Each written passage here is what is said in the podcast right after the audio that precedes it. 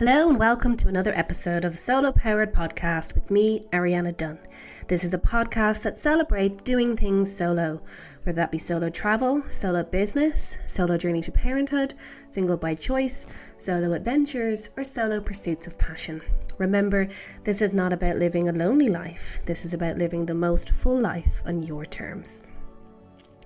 Before we get into the next episode, I want to remind you all that this is brought to you by Seafield Hotel and Spa Resort in Ballymoney, County Wexford so thrilled to have such a beautiful hotel on board sponsoring Solo Powered.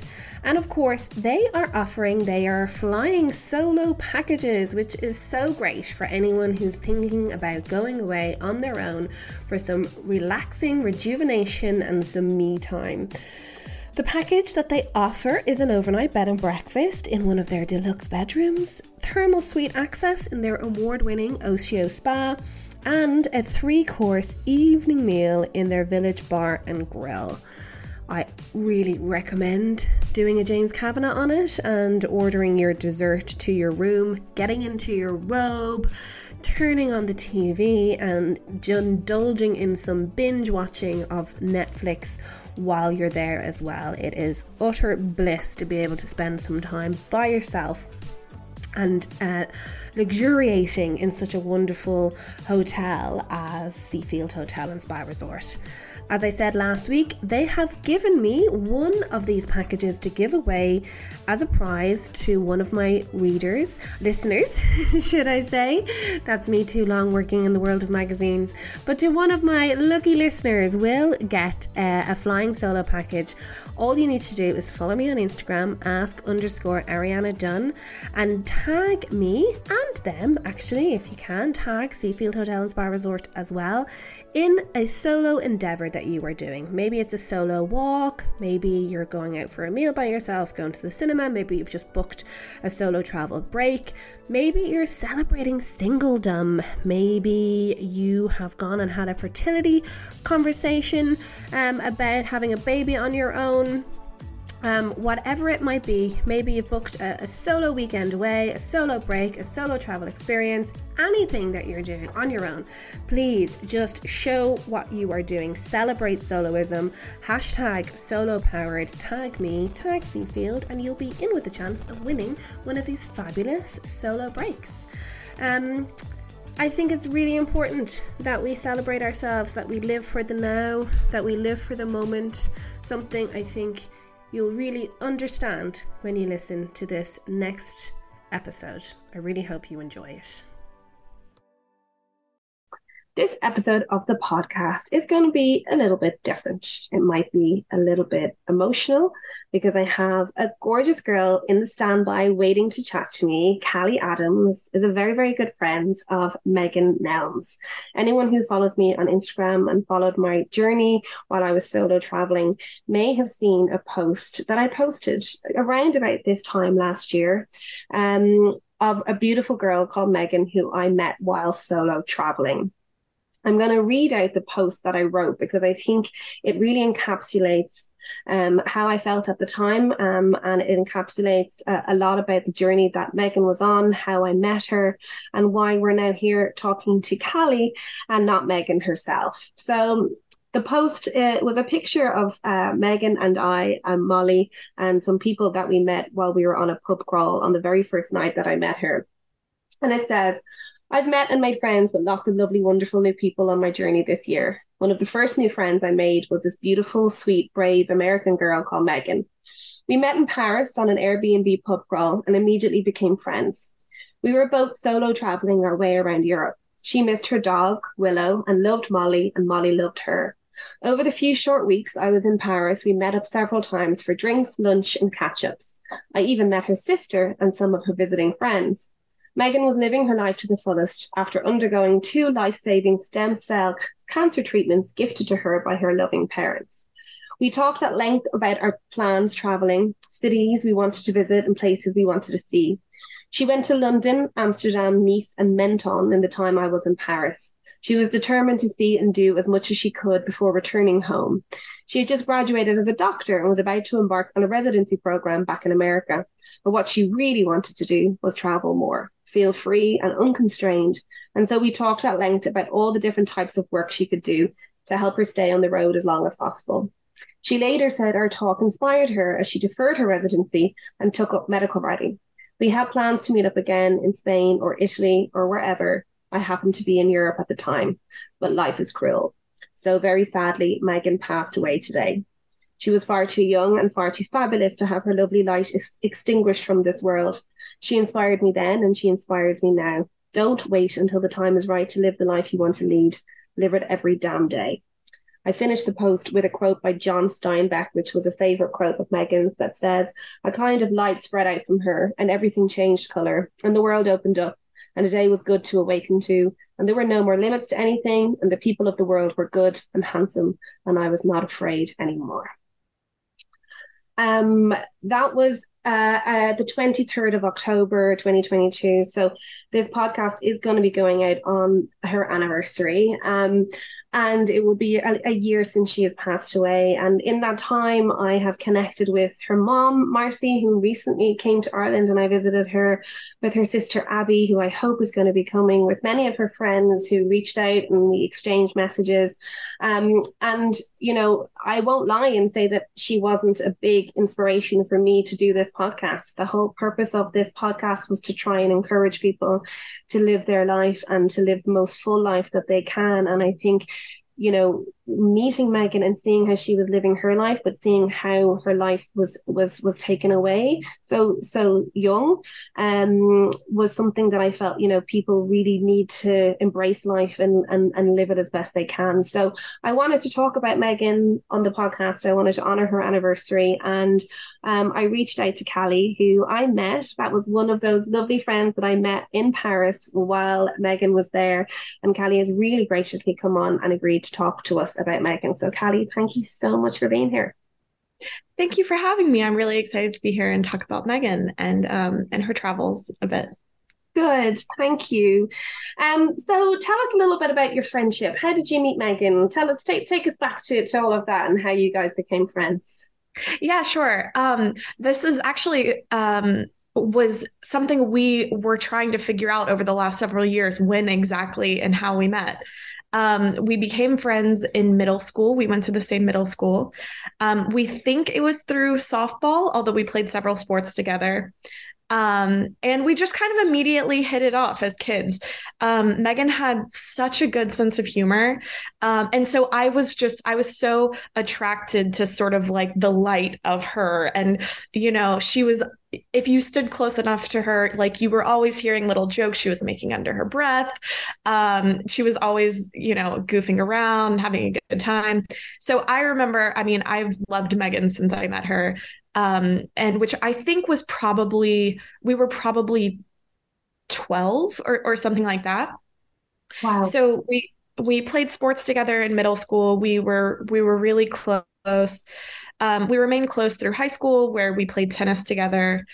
Um, and throughout the years, although our, our paths kind of split, we went to different colleges um, and, you know, lived in, in sort of different places. We, we kept somewhat close over the years. So we, um, you know, probably a few times a year when she was in my part of town, we would catch up and have lunch or um, we would meet up and go to yoga together. Um, and then when Megan was first diagnosed with AML, um, the, the type of leukemia that she was diagnosed with in 2019, um, she let me know, you know, right when it happened. Um, and she was staying in Atlanta for um, treatment. She and her mother moved to an apartment um, pretty close to the hospital where she was receiving treatment. so, which was you know, not fortunately, but it was, you know, a, closer to where I lived. And I, I got to see a lot more of her then. We, um, we started, you know, really spending more time together. I would go visit her, um, you know, at her apartment. And, um, so we were able to really rekindle kind of the the friendship that we had in middle school and high school uh, as if no time had passed um, and the whole time that she you know, was in treatment. I mean, she was so brave through the whole thing and she was like when i'm on the other side of this i want to travel together like i um i have been lucky enough to travel um, a fair amount throughout the last several years just with having remote jobs and um, you know some some flexibility. And she was insistent that when she was um, you know out of treatment and um, in you know she she was in remission from her leukemia that we would travel. She wanted to go to europe. Um, and i promised her that i would. So um, then we on her 28th 29th birthday um, we were at a we were all out a bunch of friends and she said she had she had been to Paris one time.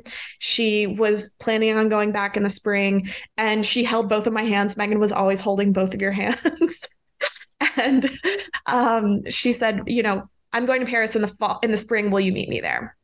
So right there on the spot, you know, several drinks in, I was like, "Of course I will. We're gonna I'm gonna meet you in Paris," um, and that sort of began our our journey of traveling together um, in 2022. So um, I went and visited her in February, at the end of February. My birthday is at the end of February, so that was a good excuse to go to Paris. Um, and that's where I, that's where I met you. Yeah. Um, and we spent a week traveling uh, the south of France, um, and then a little bit of time in Paris. Um, and then last summer we went to a friend's wedding in was it yeah last summer we went to a friend's wedding in bulgaria um, who was sort of it was it was a very nice full circle moment. This friend bailey um, was sort of part of our traveling or sort of part of our trio when we were in middle school. So um, we were able to travel to bulgaria to see her get married. Um, and then we went to greece um, where another friend was getting married and we just spent some time on the beach. Um, so I, I luckily was, you know, able to really fulfill my promise to travel with her. We had such a nice time.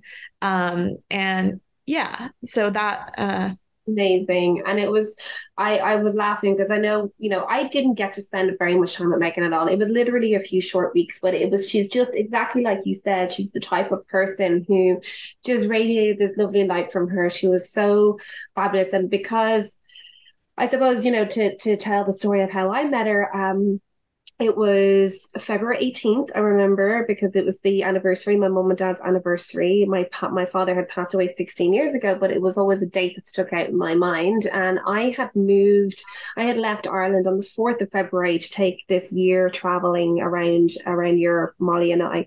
And my first stop was Paris. My sister lived in Paris, and I'd visited many, many times, but I'd never lived there. And I wanted to have that experience. So um, I got to Paris around about the 7th of February and I had um, booked myself into this little studio apartment right in the uh, Montmartre, and it was uh, I, I, felt very cool, very Parisian, and very French.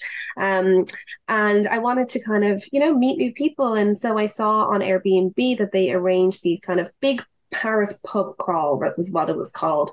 And so I booked myself onto that. And I remember it was like a kind of a clear, crisp February evening. And we, our meeting point was actually right in front of the Bataclan where those terrorist attacks had happened. And I hadn't been in that area of Paris in a long time. And we were standing kind of, we were, our meeting point was in sort of the, you know, those big avenues in Paris. And the, the meeting point was sort of in the middle of those big avenues on mm-hmm. kind of a concrete area and I remember going and Miguel, who I'm sure you probably met, was was there. He organized. Uh, he was a Spanish guy who organized these Airbnb pub crawls. Megan became quite good friends with him over the time because turns out this wasn't her first pub crawl that she was on. She had been on a few of them, um, and uh, I remember just kind of you know announcing myself to the to the organizer. And there was a couple of people. There was a few couples around. There was a a French girl and her friend. There was a Mexican couple. There was a Swedish couple, there was a, a guy from Austria who was on his own, a guy from Mexico, and then there was Megan. And I just, she was standing by herself, and I just said, Hi, how are you? I'm Ariana. And she was like, Hi, I'm Megan. And I asked her where she was from, and she said she was from America, from Atlanta.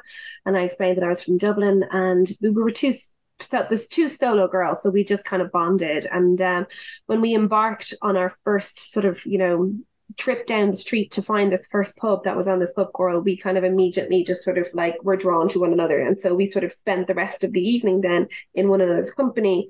Um, and she told me that night that, and I complimented her hair because she had a lovely little pixie haircut. And I said, I love your hair. And she said, Oh, thanks. It's a cancer grow out, like super, super quick like that, you know. And I remember being really shocked because she looked so healthy and and vibrant. And it kind of it shocked me a little bit when she said that. Um, but I also thought like fair fucking play to her for just sort of saying it out there and not kind of hiding it and not denying it. It was so much she, you know, I loved that about her. Um, and we we swapped numbers that night and we met up several times throughout my time in Paris. But I, I left Paris in in March, um, so it wasn't a huge amount of time that we got to spend together. But the time that we did spend together was really great, and we really got to know each other, and we really bonded, and and we had very candid conversations with one another about life and about what we wanted from life, and we talked about her cancer and and all of that. So, um, you know, in terms of her when she was when she was sick and you know the plans that she made for wanting to kind of uh, travel obviously uh, i mentioned that she had just trained to be a doctor um, and I met her mom recently, um, as I said, in Ireland, and her mom kind of filled me in a little bit more in relation to what happened with regards to Megan kind of coming to Paris on her own. Um, she was just in recovery really right so she she was um, she told me marcy had told me that a friend of hers had booked flights for megan to leave within one week or something. And um, they all thought that it would be much longer than that before she would go. And that Megan, most adults have 250,000 white platelets in their body or something. And Megan had 16,000 when she got on that plane to go to, to Paris. So she was certainly determined, it seems, to fulfill this, this dream of hers. Do you feel that she had an idea that maybe her time was limited? Or do you think that she was kind of just embracing life? What was your feeling in, in relation to how she was was thinking about things at the time. Oh yeah, absolutely. She felt her time was limited. Um, I think p- part of the, you know, kind of cruel um, reality of having just finished med school is that Megan really understood what was happening in her body. And, um, you know, she, I, I, think that was a good thing in a way. Like it gave her a feeling of empowerment over her healthcare. And, you know, she could really talk to the doctors you know, as, as peers almost rather than just, you know, completely deferentially. Um, but it also means that she, I think, was very realistic about, you know, um, her prognosis and the likelihood of the cancer returning. Um, I believe, and I, I wish I could fact check this with Marcy, but um, I I think that she received some sort of prognosis, like you know, there was a five only a 5% or 10% chance that she would live past five more years. Mm-hmm. it's something like that. And and she was very aware of that and you know felt that the time that she had um, was precious and especially that the time that she had while she was in remission. So um, when she megan first was diagnosed and started treatment for um, her leukemia in you know i'm saying so many hard facts in this and marcy's going to listen to it and be able to really fact check me on it. Um, but i think it was april of 2019 when she first started treatment. So even before covid hit the world she was had to be so isolated because um, basically to treat her form of leukemia um, you or uh, maybe any form of leukemia they basically just like nuke the entire immune system. So she was in a really really immunocompromised state um, for about a full year before covid hit. So um, I think she felt like, you know, I mean, everyone experienced it to an extent during COVID, but Megan, um, you know, for a full year before that was in extreme isolation, um, you know, had to be really careful about who she was around and, you know, what risks she was exposing herself to. So I think that made when when she entered remission and sort of knew that time was limited, she was like, this is right, this opportunity is right in front of me and I have to take it while I can.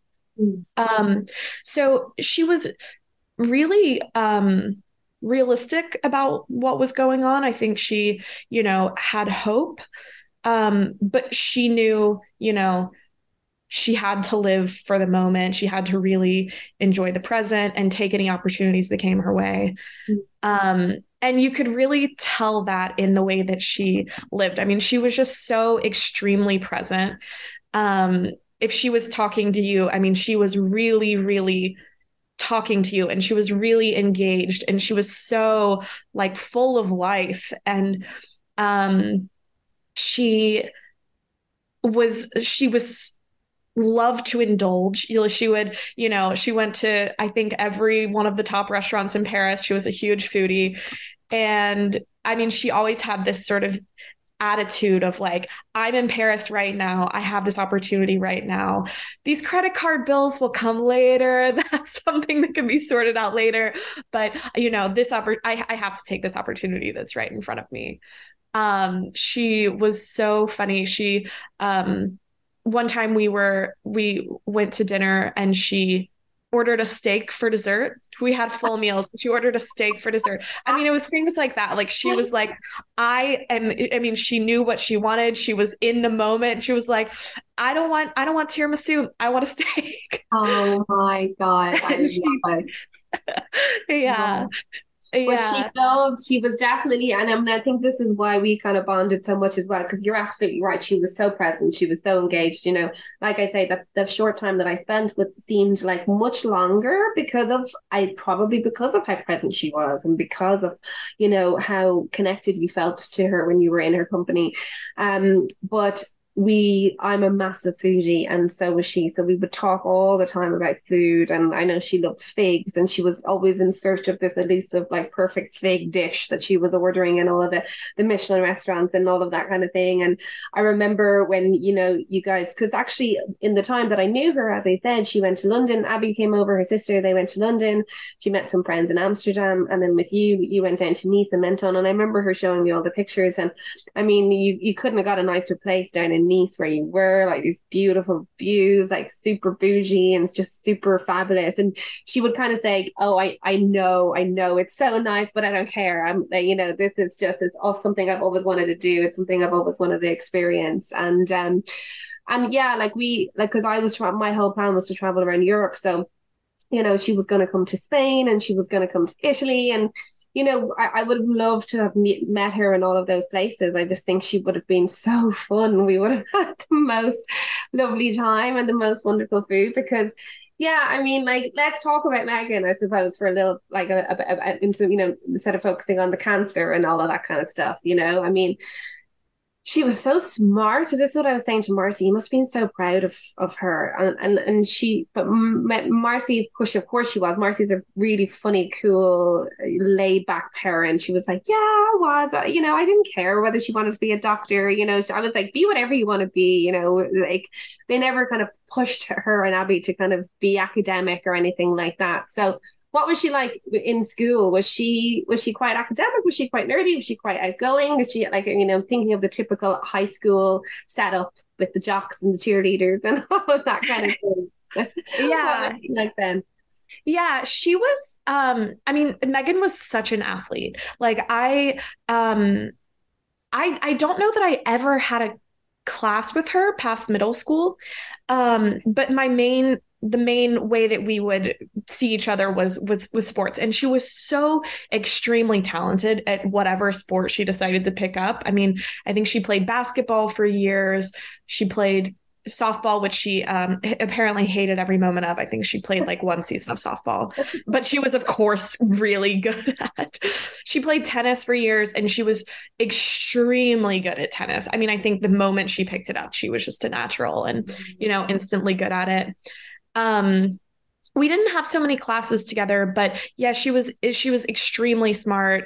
Um, she was extremely. I mean, if she set her mind to doing something, she was going to do it. And I'm not sure when med school and becoming a doctor sort of um, settled in as as the plan. Um, but I mean, she had her mindset on going to med school. She, you know, went through this really rigorous undergraduate program to qualify for it. She went through, you know, the entire med school and you know which is I, I, extremely difficult and pretty brutal they really um, put you through the ringer um, and she just i mean put her head down and did it i mean she decided that that was what she wanted to do and and she she did it. And that was just really like how she approached things. Like if she wanted something she she wasn't pushy and she wasn't you know asking for things that she you know hadn't earned or anything like that but she figured out what she wanted and she went for it and she figured out a way and I, I really respect that about her. I think mm-hmm. um, as someone who I, I, it can be difficult for me to ask for what I want or to you know really um, to really do that, and she just um, would would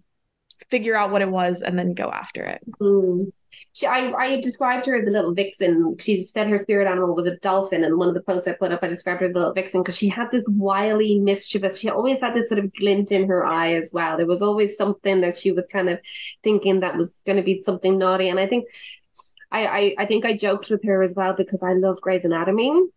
Mm. And I, I, I feel like I know an awful lot about the medical system in the US because of having watched so many. I feel like I could be a lawyer having watched The Good Wife so much as well, right? But um, um, but I kind of joked with her that she probably wanted to become a doctor because she'd watched Grey's Anatomy and thought there would be lots of like hot boys and hot doctors in kind of. Uh, she was, uh, uh, she really loved love as well, didn't she? She, you know, in the time that I met her, she was dating a couple of different guys, and I know Marcy's going to be listening to this. We won't go into too much detail, but she she loved kind of love and she was like always sort of lovely wanting to have like conversation about guys and dating and you know mm. all of that kind of thing right did was that ex- your experience as well oh absolutely i mean she was perpetually lovesick over, yeah. over someone yeah i think there were i mean there were two main um inter- love interests in Paris. And yes. I mean, of course, she didn't stand a chance. Megan is such a romantic, and of course, she didn't stand a chance against these these French guys who knew. I mean, American guys, I hate to say it, are not the most charming in the world. so going to France, it's like you really have to be. they they really know what they're doing.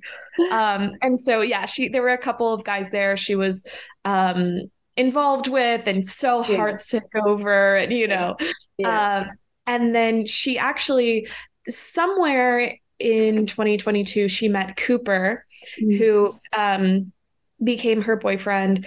Um, pretty quickly and and you know they were immediately inseparable i mean they were it, the way she would talk about their time together was it, it sounded like the middle school dream you know they were like laying on the bed listening to a, a mixtape that he made and oh. they were you know just she was so instantly in love and instantly you know she really was so open to love and i think not even just she loved boys and she was so boy crazy but i think even like platonic love. I think she was so open to it in a way that's so unique to see. Um, mm. and that was something i always really loved and admired about her. I think um, for adults it's hard to accept love and to you know meet someone and think like they're saying that you can stay with me anytime. And they actually mean that you know i think she really would I, she she talked about you all the time. And she would say like oh i'm going to go stay with ariana. She's in spain. She's you know and she really knew like we had this connection. She meant it. I will accept the love that she's giving to me. Yeah. um, and i think that's that's really beautiful. That's something that i always really really admired about her. Yeah. And i and i i got, I got that from marcy too. You know marcy was inviting me and I, i've invited marcy and greg and abby to come and stay with me here. And they've invited you know to, to, to their home. And i again i'll probably i can absolutely see that happening. You know i think that was definitely the um the vibe that they have as a family that it is very open very welcoming very loving people who just love life and and and you know and I'm just looking at her picture here, so I'm probably going to get emotional as well. But like, it's so nice to hear that that she talked that she talked about me because, you know, she did have an impact on me, and I think she she did as a, I'm a life coach and a career coach, and so we we some of the sessions, some of not sessions, some of the time that we get spent together kind of turned into mini sessions, you know, and we you know would talk about all the different things that she could do to try and stay on the road, and so you know after that she she messaged me to say that it inspired her so much that she did defer her program and that she did take up medical writing and all of those things that we talked about that one of the very first like lunches that we met after first meeting. And so I felt like part of her journey then in a way, you know, I felt like that that our conversations had allowed her to kind of live life a little bit a little bit more to the full in the short time that she had. So it felt an important part of i can i guess my journey as a coach as well to see the impact that that can have um, on another person who you know you know wants to live their life in the best possible way and then for that life to be kind of cut short. So um you know, I remember seeing on Instagram following her journey of you guys in Greece and in Bulgaria and and she looked so, you know, she looked so happy and she was having a great time. Um, I know she messaged me to say that she had to go back to America in the August for a checkup. Um, and I think it was around then that she got re- re-diagnosed. Is that right? Um, it, yeah, it was July or August. Um, we went to Bulgaria and Greece in June. Mm-hmm. Um, she had been in Paris for a week before that. I think she saw Miguel there, went to mm-hmm. the French Open, sort of visited some of her favorite spots. Um, and then we went to visit a friend. Oh, we went to go see a friend get married in Bulgaria. Then we went to Greece. I th- I think that must have been early to mid June. Um, and she went home well we we sort of split ways. Actually i got covid somehow didn't give it to her thank wow. god. Um so i got stuck in greece because um of my covid. She it, she went home separately. Um, and it was not long after that that she had just a routine checkup and they found that she um, had relapsed. Her numbers were were um, down. And I think, I mean, of course, it was completely devastating. And she had all of this travel that she wanted to do and all of these sort of plans that she was so looking forward to. But I think she sort of saw, um, especially our, our time in Greece, um, we were on Paros, which is a, an island in the Cycladic um, islands. Yeah. And she was able to swim in the ocean for the first time since being diagnosed. She was, I mean, like you said, she described herself as a dolphin. She loved to swim, she loved being in the ocean. Supernatural swimmer, of course. Um, and she just felt at home in the ocean. She she grew up going to the beach. Um, and so she was able to swim in the Mediterranean and you know we had this perfect, completely perfect beach day with, you know, perfect temperature, perfect water.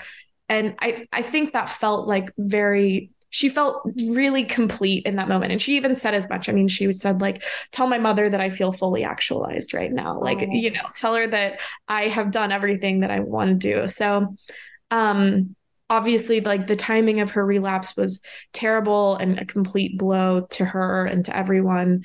But i think she felt some sort of um completion as well you know like she really did these things that she wanted to do. I think greece was her favorite trip she's ever had and she was just so in her element and engaged and you know full of joy the whole time she was there. So i i believe that was last june or july. Mm and obviously she felt you know she was having that the love that she had with Cooper as well. I think you know for mm-hmm. someone who was so lovesick to have that relationship and to feel you know the love. And I I think you know you know Marcy did say that she she did give Cooper the chance to to leave the relationship when she when things got really rough and when she got really sick. But I know that he he he refused to leave and sort of stuck stuck stuck by her side. And and and as both you and Marcy have said they were inseparable. So I'm sure that gave me a lot of comfort as well like kind of knowing how like of a lovesick person that she was that she when she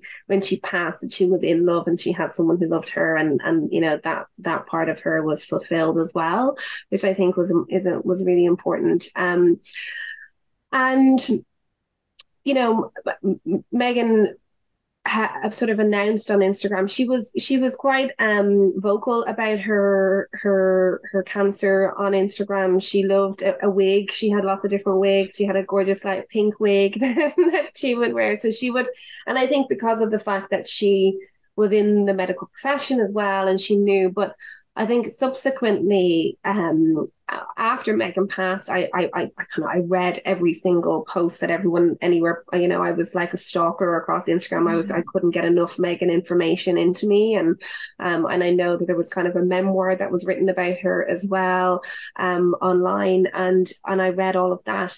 Um, it seems to me that you know, as someone who met her very briefly, as someone to, as you were a friend of hers in school, we're not the only people that that were touched by Megan in their life. She seems to have had a very, very widespread effect on a lot of people, um, and particularly within the the cancer community, I suppose, that she found herself in. And um, there was seems to be a lot of people coming on sort of saying that I did my treatment with Megan, and, you know, if it hadn't have been for Megan, I wouldn't have got through it, or Megan was so kind, Megan visited me, Megan, you know, brought me soup, Megan, you know, gave me all the information that I needed to be given, it, you know, and that that just seemed to be happening so so many times. It was this kind of recurring theme in in information about Megan. She seemed to be an incredibly caring person who touched a lot of lives. Um, uh, yeah. Yeah, absolutely. Um, so Megan, she posted quite a bit on Instagram, sort of throughout her cancer journey, um, and she found she found a, a big community of people with um, either with her specific type of leukemia or with cancer in general. Mm-hmm. Um, I think that was really helpful for her to feel, you know, less alone in her treatment and um, really have other people who understood what she was going through. Um, so I think that was really a, a big source of strength for her. And then um, I know that when she was in remission and she was traveling and you know really living her life that she was a huge source of strength and inspiration to a lot of those people as well you know? Um, especially because even in remission she was still at higher risk of you know getting sick and having complications and and something going wrong. And i think a lot of people in that same situation would really you know become a hermit and you know stay at home and avoid any risk. It's really scary. I mean it's it's you feel like your life is in your hands and every with every decision you make. Um but i think her just sort of braveness in getting out there and taking these opportunities and really really living um, was a huge source of inspiration for a lot of that community. So i actually had um, Megan passed in October, and in December, I had a random coworker come up to me and say, like, who I had never met. Um, but she said, um, you know, one of my friends who lives in New York has leukemia, had followed Megan on Instagram for years. He, she was like a celebrity to him. She really helped, you know, her story and sort of watching her journey was such a huge inspiration to him in treatment. And um, you know, I he had posted when Megan passed, you know, and this coworker apparently had followed had gone to Megan's profile to see who she was and saw that I was wow. friends with her. I mean, it's it's just incredible. I'm of course I'm like at work like crying and an absolute blubbering mess but it was really beautiful to see you know what what reach she had and i think um that was really amazing for all of her family to see too you know all of these people who just kind of came out and said you know either they were fellow um, survivors of cancer of, of cancer you know her type of leukemia or just people who had met her somewhere along the way that said, you know, Megan had such a huge impact on me. She changed my life in this way. I think um, there were so many people who had that type of story.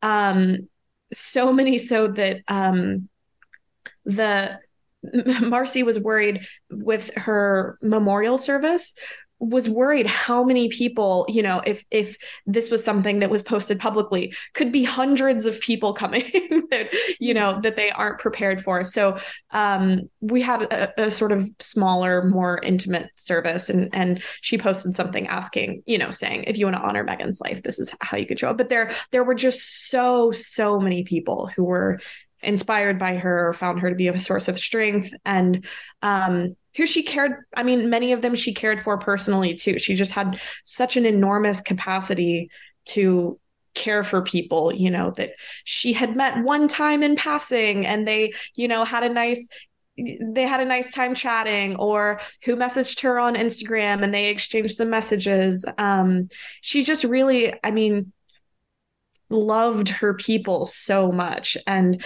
I didn't see it as, you know, I need to keep my circle small and there's this scary stuff happening to me and I need to kind of close myself off. I mean, she really, really had an enormous capacity to hold space for people and and she really did. And I think um it, it especially like right in the wake of her passing, and that that was really beautiful and inspiring to see. Mm.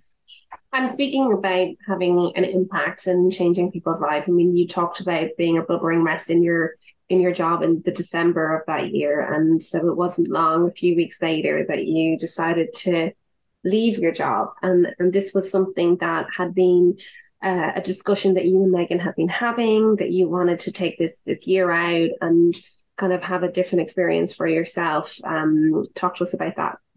Yeah.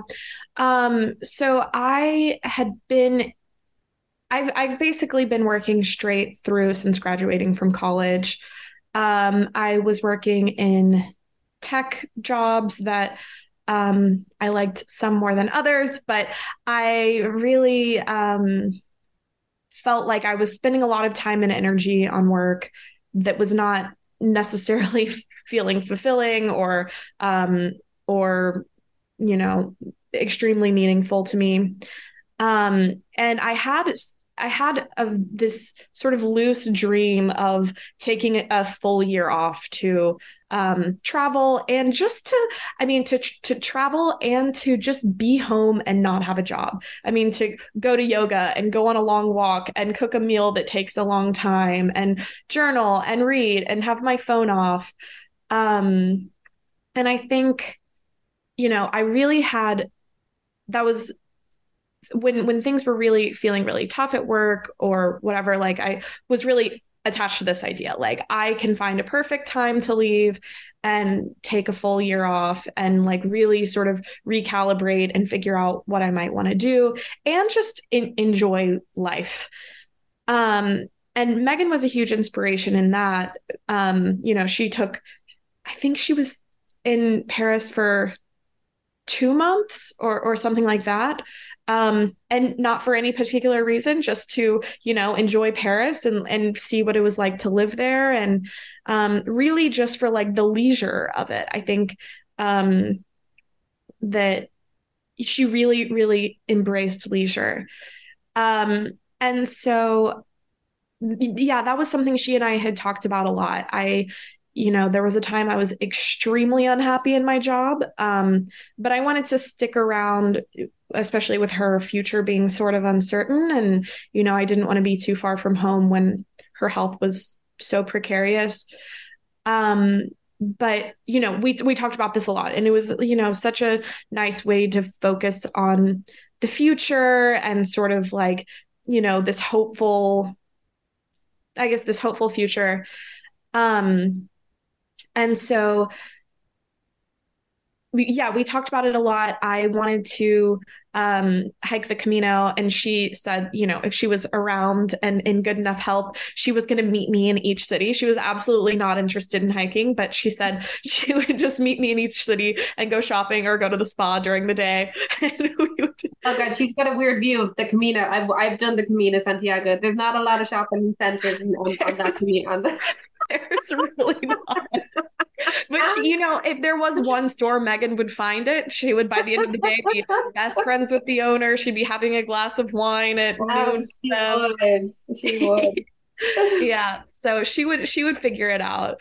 Um, but um, yeah. Th- so it, it was something we talked about a lot. I think it um was, uh, you know, a helpful way to sort of think about um, what came after you know this this yeah. really rough time. Um, and so i left my job in january. Um, i i own a condo in town which i rented to a friend for a full year um, just so that i wouldn't have you know responsibility financial responsibilities for a while. Um, I moved all of my stuff into my very gracious parents' basement Um, very cool to be a 30 year old living in your parents' basement. Um, and I left um, at the beginning of March for several months in Latin America. Um, I had some sort of bucket list things that I wanted to do. Uh, hiking volcanoes in Guatemala. Um, I wanted to go to Patagonia. I wanted to, you know, see all of these parts of the world that I had never experienced. Um, and I was there for a few months. I came home briefly. Um, and then I um, spent the last several months in Europe. I was in, um, I hiked the Camino in Spain. and then I spent about five weeks in, in Portugal. Um, so it, it, was really nice. And it was, I, I mean, I thought of Megan so much, you know, the whole time I was there and, and how, you know, at moments I felt really lonely. And I know that Megan felt really lonely at times on her trip. And I um, feel like I really got to know myself deeply in ways that I hadn't in the past. And I know that's an experience that Megan had. Um, so it was really nice feeling, you know, sort of connected to her and her experience through that. Um, and I feel like I was able to sort of keep a promise that I made to her that, you know, I was like, I I will stop complaining about this job. You know, I, I will do the thing that I want to do. Um, and I think, you know, having talked to her about that so much sort of helped me, you know, take take the leap uh, yeah. to do that. And I think, um, you know, she was so aware of like how precious life and health are um, and how you know if you have an opportunity you really really have to take it because it might not come around again and um, you know you instead of you know being sort of obsessive on uh, being really stable and secure now so that you can so that you can you know um, secure this stable future there's really no way to secure a stable future. And if you have an opportunity now, you know, you really have to take it. And so I think, you know, Megan was obviously really aware of that in a way that I think many people aren't just due to mm-hmm. taking health for granted. Um, but I think, you know, having spent so much of the last year with her really made me, I mean, super aware of how precious life is and health and how, you know, um, you you really have to take opportunities mm-hmm. um, because the window might you know might not might not be there. And have you enjoyed your experience solo traveling? I mean, is it do you is it something that you want to continue? I mean, like some people don't like it and, and find it difficult, but like I've been following your journey and I've been reading your posts and like sort of you know we've obviously reconnected on Instagram all that time ago in Paris and it looks like you've been having like a, like a fabulous time um and like it's hitting those bucket lists in in dangerous places you know as well you know, like South America and like you know all these places. Um, but it's I suppose it's probably been, and I'm making an assumption, been quite cathartic for you having had a heavy latter part of the year, like losing your friend and going through grief essentially. Um, at, at you know, I am I've had a lot of people pass away in my life, but I haven't had a very close friend. I haven't lost a very close friend, and I I I, I can't imagine how how difficult that must be, especially given the amount of quality time that you guys spent together that that that past year. You know, so yeah. the cathartic experience of finding yourself, you know, traveling and and getting to know yourself a bit better and and feeling that bit freer has that helped you through that process? Yeah, absolutely. Um, I would say especially so. Uh, I yeah, I spent several months in Latin America, um, and I was really moving around a lot. You know, I was only spending several days at a time in a place usually, um, and so that was a lot of fun, but extremely exhausting. And you know, I, um, you know, you can't take you can't take security for granted in the same way that you could in in you know a lot of parts of Europe. And so you're just kind of constantly vigilant about you know where's my stuff? Do I know what's going on around me? I I felt that that was a really fun experience that I'm so grateful to have had but it wasn't really relaxing. And I wouldn't say I did a a ton of deep inner work on that trip just because there's like sort of immediate needs right in front of you. Um but I think that like for in terms of processing grief and sort of um yeah experiencing some catharsis and and personal development i think i mean hiking the camino was had been a dream of mine for a long time. Um, and i think that really gave me such a good opportunity to be alone and walking for you know six eight hours a day. And um, it doesn't feel you know it, it felt safe and okay to let any emotions come up and to sort of process them and you know maybe stop for a little while or maybe keep it moving. Um i think just like the opportunity to be alone with myself for so many for so much time for so many days in a row um you know with a lot of times nothing else happening around me you know i think was really helpful for me. Um and exp- oh, going through or experiencing grief while having a job was extremely difficult for me because you have to really be in control of your emotions you know? Like i didn't it's really does not feel good to be on a meeting and start thinking about something and start crying and you know or be in the office and need to go find a place and no one really knows how to handle it and so I think um, being somewhere where like it was safer for emotions to come up and, um, you know, not trying to sort of like stow these thoughts of Megan away in a part of my brain so that they didn't, you know, interrupt what I was doing, but sort of like allowing them to move through freely and um, think of her and and honor her felt really helpful and um, was something I definitely needed. And so mm. um, that felt like a really great opportunity. Um, and and beyond the gr- processing grief, I mean, I really had have had such a nice time, and I, um, it's so. I think probably my favorite part of solo travel is, um, I think especially as women, we can be so focused on reading the needs of the people around us and you know sort of putting our own needs to the side and attending to you know what the people around us need because you know we have this intuition and we can sort of feel out what what's going on with people. Um but i think sort of not having anyone around and only being with myself like allowed me to tap more deeply into you know what do i want? What do i need in this moment? Um, and i think it takes some real practice to like learn to hear that voice in yourself um, but being you know traveling for such extended periods of time on my own i think it gave me a real uh, chance to practice that.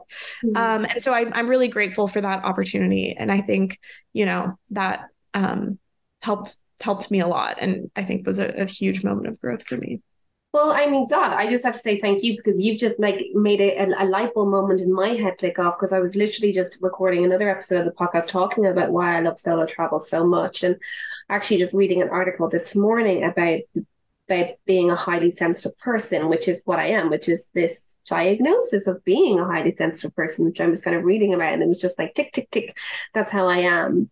And in my job as a coach, in in my position in a big family, I've always been reading the needs of others, always been reading the needs of, you know, my clients, my family members, my friends. And I was talking about my joy of solo travel. And I think you've just made me hit the nail on the head for me. That realization, the reason why I love it so much is that I'm not reading the needs of others. And I and I am a highly sensitive person. So somebody could raise their eyebrow or twitch their lip or, you know, put their hair behind their ear in a certain way and i'm suddenly you know making all kinds of conclusions about what they're thinking and are they happy and you know did i do something? Did i say something? Do they not like where we're sitting? You know all of these kinds of things and it's you know it's like you talked about when you were in south america it's that hyper vigilance you know being hyper vigilant all of the time um it's not necessarily relaxing. So when i go solo traveling i don't have that. I have that really in the nonsense of having to worry about anybody else and just and just being comfortable with myself and and I totally get it. So thank you for clarifying that for me. Um, lovely explanation there. But you know, I did the Camino as well. I only did 120 kilometers of it from Sarria to uh, Compostela with my did it with my mom, mm. and I mm. remember my mom saying to me, you know, on the way there, she was like, "Look now." Sometimes I just like walking by myself and I just like having my own thoughts. And some day, you know, some some for some of the walk, you know, we don't need to be walking together all the I'm like, geez, oh, okay, mom, probably gonna be a nice mother-daughter trip, but sure, you know. But it, it was that. I mean, it was that some and, and you would you very naturally just walk ahead or walk behind and you know, very naturally just sort of get chatting to someone who comes along and you say Bon Camino and they say Bon Camino and then you get chatting and then that person goes, okay, goodbye. And they carry on walking and you carry on. And it's just, the, the, the it, it it very much is a pilgrimage. I mean, that is what it is. It's a pilgrimage. It's a religious pilgrimage that people have been on um for for for many centuries.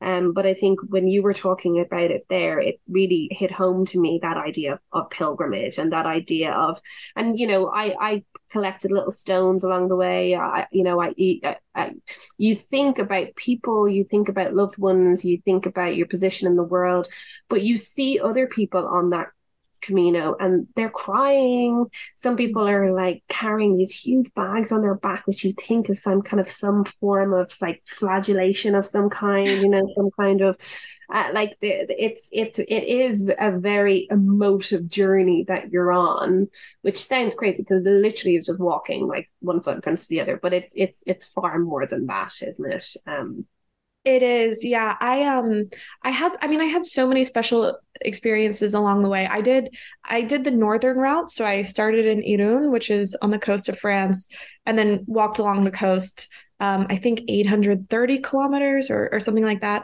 Yeah. Um and there was one place I stayed along the way it was this convent um that had, you know, um maybe 50 bunk beds or something for for pilgrims and one night we, I'm not Catholic, but I loved going to the masses. I just think it felt like it really felt like part of the experience. And um, i think it's it was really beautiful to see and just to see other people worshiping. And um, one night i was staying at this convent and we went to mass and then they had this little sort of circle for the pilgrims after and everyone just went around and introduced themselves and said you know where they're from and why they're on the camino and this was sort of halfway. It was not a beautiful place and it was you know sort of the middle of nowhere.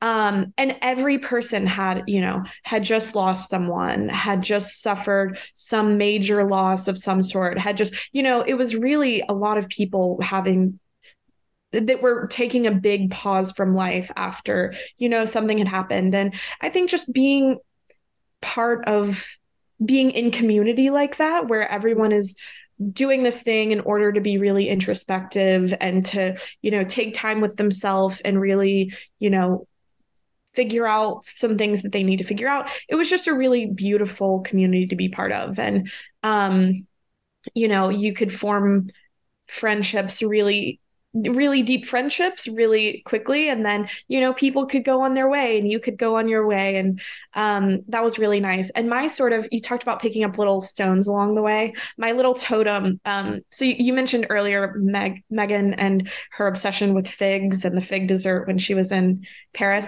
I actually got um, a fig tattoo on my inner arm and wow. Um, in december and all along the camino there were fig trees. I mean like i probably passed 20 a day. Um, and they smell so sweet. So you could always kind of around the corner smell that there was one coming. Um, but they weren't ripe. I kept waiting and thinking, like, you know, by the end of this, I, I did it in 35 days. And I thought, like, by the time I arrive, they're gonna be they're gonna be ripe and it's gonna be this like big homecoming. Um, and I um they never ripened the whole time I was on the Camino. They never ripened.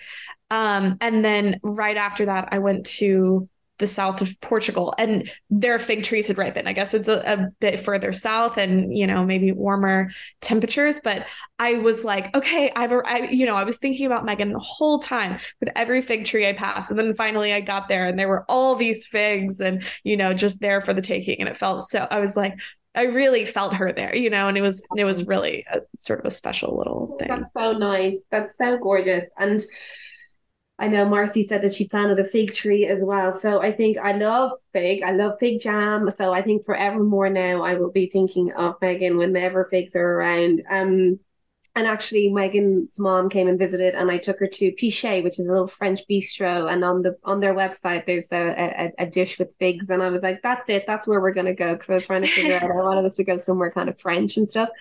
Um but you know, while Megan's mom was there, her friend printed out some pictures of her, and um, I actually have it here. And she printed out this picture of Megan, and uh, they put it in, these little cards, and they left them all over Dublin. So everywhere they visited, they placed these little, small little cards, which is a, a picture of Megan looking, looking beautiful, driving an open top, um, old car with a scarf on her head, um, and at the back of it, it says Friends, I hope you'll all talk to me sometimes as if I were there. I'd love to hear your voices from time to time, wherever I may be. Keep seeing new places for me, Megan Rosemary. So we've been talking about her and we've been seeing new places for her. And I know like when I when I was traveling after she passed away, I was in like Croatia and Switzerland, and I was in Liechtenstein, I was in Austria, and I genuinely like thought of her along the way, you know. And like there were times where I would be having a little cocktail, and I would like cheers to her. When I got back to Paris, I went back to the the cafe where we where we met, where we met, and where we sat talking about um her plans for the future and. getting upset now, but that's okay because you know I think we've gotten through this whole hour without getting upset. Um, but I think it's so lovely to to to know that you know that you you spend all that time on the Camino and and that I think as people who knew her um, and her mom, you know, has said that wherever she goes now, she'll she'll she'll place these little cards. She gave me some of them as well. But that message of like keep seeing new places for me, you know, I took her mom to the the, the seaside here in Dublin, and we we stopped on the side of a road and we looked out, and I said, "Well, Megan, here we are. You know, me and your mom, we're seeing Dublin for you. We're seeing the the the Irish Sea." Um, and I think that's all anybody can hope for in life is that they leave some kind of legacy, is that they leave a memory for people, and that they leave this idea that their time on earth was important and that their time on earth had an effect on other people. Um, and she certainly had an effect, you know, on me, but she had an effect on so many people. And I think, you know, as we go through the rest of our lives now, you know, we'll see new places, and I think a lot, a lot, like a little tiny part of us will always be seeing them for Megan as well, you know, because I think that was the type of person that she was, and that's motivating for for for for people to kind of live their life and live their life to the most fullest, and see as many places as you can see, and don't let anything stop you and don't let anything get in your way and have that love for life um, and know that life is precious and we have this one wild and precious life and to live it to the most to the most fullest. And you know I'll always be be thankful a little part of me will always be thankful to Megan for for whenever I feel down or whenever I feel like that, you know, things are shit, you can kind of be reminded of that, even just for a minute and think, no, like cop on, you know, get out there and, and, and do whatever you need to do. Um, and I'm so glad that that's what you've been doing for the past 10 months as well. Yeah. and honoring that conversation with her and, and, you know, living your life. And it's, it's, it's been so lovely to chat to you about it. Yeah, yeah, I really appreciate the opportunity. And it's so, I mean, it feels like this is such a way that Megan would love to be honored. You know, I think um, she, you know, the people that she loved and cared about talking about her and sort of how how she's inspired them. Um, and yeah, to your point about going and seeing places for Megan, I love the little cards. I'm gonna have to, I'm gonna try to get some of those out of Marcy. Um, but I think um, you know, like going to new places and seeing them with Megan's eyes, you know, she was so it she didn't take anything for granted. And she I think people who travel a lot can get sort of jaded and say like okay i've seen a million beaches before. I've seen a million little cute little streets before. I've seen a million of you know and i think she really saw all of those things as like something really worth seeing and being excited about. And so I think, you know, continuing to go and get out there and travel, but also to really, really see it, I think is is such a like great way to honor her legacy. Mm. And I absolutely cannot wait to order steak for dessert sometime as well. yeah, she would she will be smiling down on you when you do that. She would That's a perfect way to honor her. Yeah. Oh my gosh, I can't wait. I love steak. Even sometimes when they have steak on the menus for breakfast, I always look at it and think I would love to order that, but I never do because I would always be too embarrassed. But now I absolutely will, Megan. Thank you for that, giving me steak, steak for dessert. Um, on the back of this little card as well, there is a um, direction to the website, which I mentioned earlier, which is www.drew.dotson, D-R-E-W dotson, D-O-T-S-O-N dot com forward slash Megan Rosemary. Um, and if anyone wants to read more about Megan, um, it's a beautiful tribute to her and to her life um, as well. Um, so you know, I I really really really appreciate. I'm conscious of time. I really appreciate you taking this time to come on um, the podcast um, and talk about Megan and.